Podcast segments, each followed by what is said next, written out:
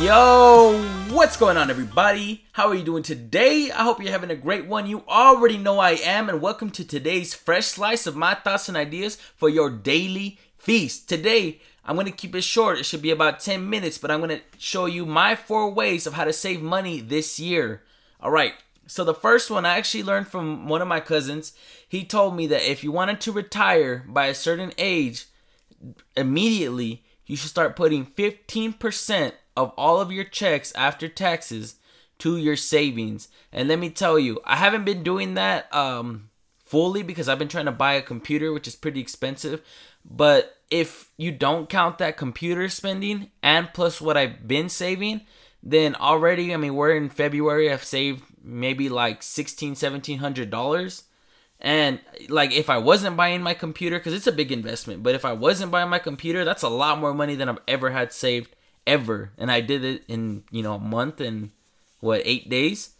So that's one of my first tips for you guys. If you guys want to just start trying something like that out, it doesn't have to be 15%. That's just the percentage that he recommended me. So that's what I've been following and it's been working for me so far. Number two is putting all of your change into a jar or a container, whatever you want to put it in. Every day when I get home, I reach into my pockets, I grab all the quarters, the pennies, the dimes, the nickels, and I throw it into a little jar. I like to cash it out about every two to three months just so I can have, you know, extra money. And it comes out to be like 20 to $40. But if you're doing this, just make sure that you save everything. Um, if you're really trying to save a lot, there's people who save within two hundred to two thousand dollars a year, and it really just depends on how often you use cash. For example, I use card a lot, so I don't save physical cash. But on my bank, I have Bank of America. It actually allows me to use this feature called you know keep the change and it rounds up all my transactions to the next dollar and it puts that change into my savings right away. So even without doing that, I'm still doing it with all of my transactions regardless. So that's just a tip for you guys because the hard change that I'm saving might be 20 to 40 bucks, but the extra change that I'm saving in in my bank, it's actually coming out to like 2 to 3 dollars every single day because I make a lot of transactions. The next thing that I want to recommend now, my mom told me about this, and I think it's pretty smart. She told me that if you put a dollar a week, like let's say every Saturday you put one dollar, and then the next Saturday you put two dollars, and then the next Saturday three, four, five, all the way to fifty-two. In your one year, you're going to save one thousand three hundred and seventy-eight dollars that you might not have saved otherwise. Now I don't know about you, but saving, you know, almost $1400 sounds really appealing for me. That's a whole vacation you know that's my whole computer that's a whole new wardrobe change you know whatever that might be for you. $1400 is a lot of money and every saturday from the beginning it's easy. You're just putting a dollar two bucks three bucks in you know in your first month you're not putting that much. It's the last month where you're putting 52 bucks 51 50 and 49 dollars every saturday but it's worth it because $1400 that you might have just spent now you have it extra so you can spend it into whatever you want whether that's investing whether that's buying something new for yourself or if you just want to keep it going i mean you could go all the way up to $104 if you did it for two years and i don't know what that amount would be but i'm sure it'd be insane and the final thing, this is the one that I'm going to talk a little bit about, is cooking at home.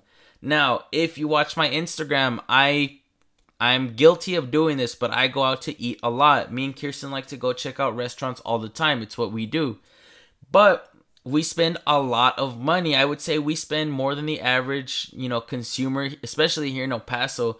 We might spend 30, 40, 50 dollars on one meal, and that's a lot. But I did a little bit of math. Let's say you eat three times a week just going out and you spend roughly 14 bucks. That might include your tip, that might not, I don't know. If you were to eat those three times a week at $14 a meal for all your year, you're spending $2,184 just in your year eating out. If you eat six meals a week, you're spending $4,368. And for me, that's insane because me and Kirsten definitely spend more than $14. So we're probably spending like $5,000, $6,000 a year just eating out.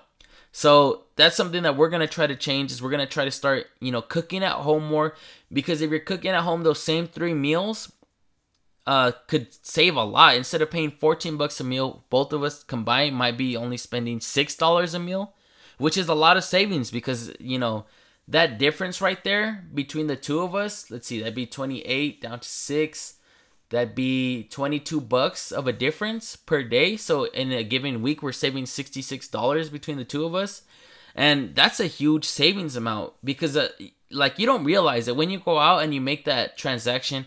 Uh, 14 bucks, like, okay, cool. The next time, 14 bucks, whatever. 14 bucks, whatever. But when you add them all up and you see it as a sum, it becomes like a, a reality. It's like, oh my God, maybe I am spending a lot of money on just eating out when you could be just saving that money cooking at home. And yes, I know it's gonna take you time to cook at home, but it would be worth it. I bet your food will come out even better because you can spice it up how you want. You can get the portion that you want.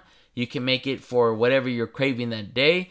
And if it takes you an extra hour out of your day to make that food, if you want to just meal prep it for the week, then spend that extra hour. It's going to be worth the, the money that you're saving. I promise you. If you have to do it late at night when you're tired and you don't want to, I promise you that next day you're going to have it ready, pop it in the microwave, you're good to go, all set.